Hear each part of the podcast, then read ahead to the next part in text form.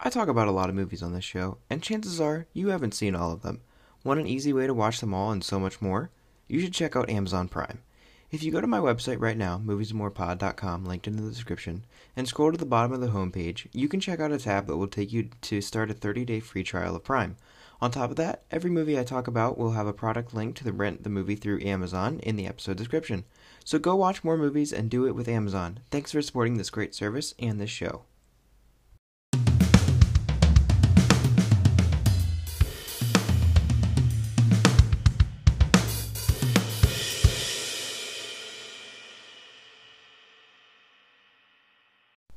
Hey, and welcome back to Giovanni Andreoli's Movies and More, where I talk about movies and more.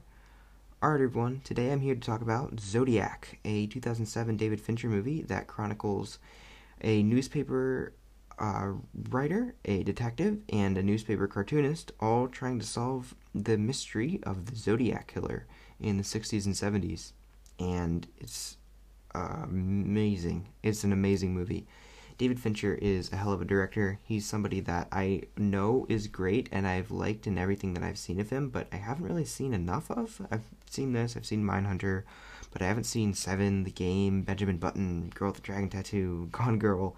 So you're probably thinking, like, what have you seen then? Because that's like everything. Um, there's something else I'm not thinking of, but I know he's a really great and really reliable director who is, he's got a very distinct style. He is very uniform in his sensibilities, and I really admire that.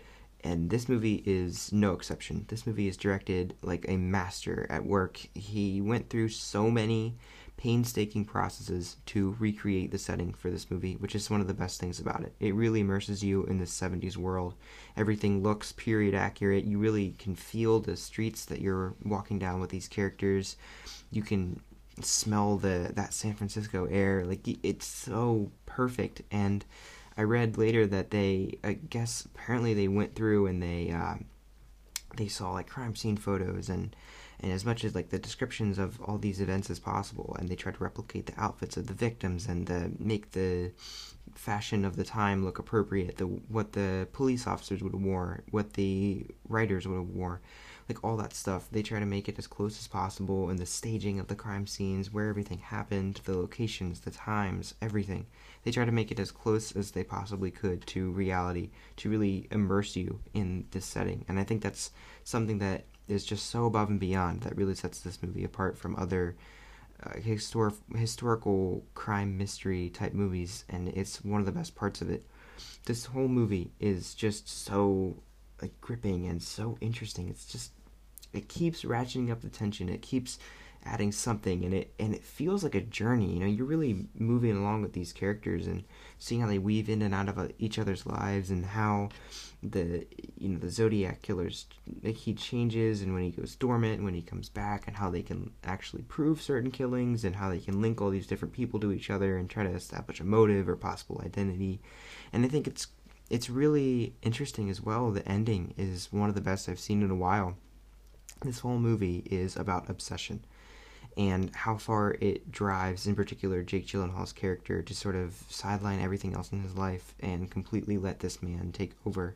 He's trying to figure out who he is. He's trying to catch him, and he is working around certain systems because he's not qualified. This isn't his job, and it's kind of changing his life. He's using a thinly veiled excuse of, "Oh, I'm writing a book," to really just turn this into his entire life, and it's you know it's taking precedent over his family, over his child, over you know his work, his relationships, and everything. And it's so interesting to see him kind of unravel and the places that this takes him to, the very uncomfortable situations it puts him in. It's really really good, and it's really interesting to see that ratchet up from a point where he's just a little bit more interested in it than everybody else and then he solves something and then eventually it spirals into him being in some creepy basement with this old guy who is uh, uh, like his basement. Really creepy. And then he is like knocking on Mark Ruffalo's window at the you know in the middle of the night and everything. It's taken him so far. And that's like a that's a very interesting story that you don't see a lot of. It's really about uh, a feeling like uh, an emotion an experience that he's going through, it doesn't actually end up even culminating in him finding the killer because this is something that happens a lot when I watch historical stuff like this, where I feel the need to look up the, the real facts, the real people, and everything. And so I found that they never solved this case, and I was like, wait, what? Then what's this movie about? And it turns out it's more about the obsession, the chase, than it is actually ever catching him. Because, like I said, the ending is so pitch perfect to me because he's solved the mystery, or so he feels. Like, the way he presents it is very compelling. It makes sense to Mark Ruffalo. It makes sense to us. But then, at the end of the day, all that was for nothing. He obsessed over that. He let it take over years of his life for basically nothing because they can't prove it.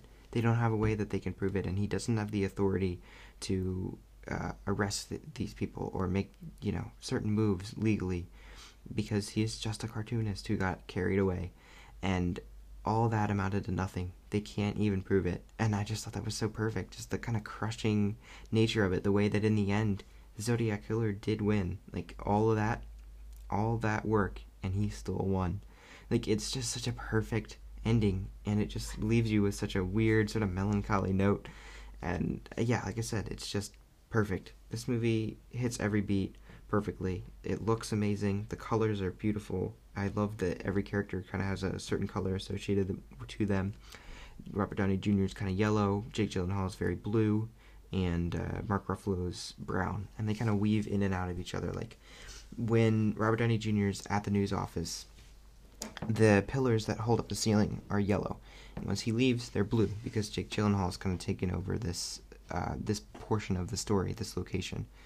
And then when the when the characters are working together, like when Robert Downey, or excuse me, when um, uh, Jake Gyllenhaal and Mark Ruffalo's characters are working together, their colors kind of mix. There's blue and brown. When they're apart, it's um, it's just blue and it's just brown. And then when they start to like come together and help each other, the outfits start to steadily incorporate both colors. And then like everything down to the the pillars becoming blue when Robert Downey Jr. leaves, to the color of Jake Gyllenhaal's phone, all his shirts, his jackets and just like the the starkness of those different colors. It's really really interesting, and the way that he sort of makes this movie into a kind of a giant cinematic painting is really unique, and everything just looks beautiful. It's shot amazingly, it's directed amazingly, and the ratcheting tension is really palpable throughout the whole movie. The performances are great.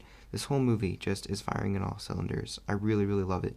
I probably won't watch it again very often because it does have a very somber ending and it is very long, but I don't think you feel the length. I really don't. I think that this movie is a breeze, and uh, yeah, David Fincher, what a director! I loved The Social Network. That was the other movie I was thinking of, and I love this. Really, really great stuff. All right, before I get out of here, I want to say that I am grateful for. Oh man, a really great summer. Now, guys, it's starting to draw to an end. By the time you listen to this, I'm sure I'll be basically back in the swing of things with school and everything. Right now, I'm actually in two schools. I'm sure I've talked about this before, but I'm in a VOTEC program as well as my actual school. So, the VOTEC program is a kind of conglomerate of a bunch of different schools that go there half the day. And so some of those schools started earlier than mine. So I, in turn, have to go to that school that I don't have to go to my own yet. So I'm kind of like working back into the school schedule sort of steadily every other day now because of coronavirus. We've really changed our schedule up a lot. Uh, it's all masks all the time. It's one way hallways, sanitizing all the time. Um, the teachers are in like a sort of box. They're boxed in by by like plexiglass dividers, and they have their um, they have their face shields and face masks, and it's everything's just upside down. But I am grateful for a heck of a summer that preceded it. Had some fun trips. Had a lot of fun at work. I had a lot of fun with my friends and my girlfriend and everything, and it's been really great. So I'm appreciative of a very good summer, even though it's not been a great year overall. So yeah, as I go back to school, I'm sort of reminiscing on a a very interesting and in some ways prolonged summer. It's kind of been a six month break if you really think about it. But yeah, been crazy. It's been a, quite the ride. But I'm grateful that I got to experience it and you know chuck one more up in the books. So that's what I'm grateful for. All right. Uh, if you want to support the show and show it some love, please rate, review, subscribe wherever you get your podcasts. You can find a full list of everywhere that you can do that, uh, that being listen to this show, on my website, moviesandmorepod.com, as well as links to contact me, like follow me on Instagram, email me, whatever, and um, the links to whatever the most recent episode is. If you really like the show, please tell a friend about the website or the podcast, who would really help out a lot. I love to get new listeners, and I love to keep growing the show's following. So thanks if you've done all that, and thank you in advance if you're going to. But most importantly, thank you as always for listening. I will catch you in the next one, and until then, uh, don't trust a weird guy who says that your tire's flat and then throws your baby out the window. Okay, bye.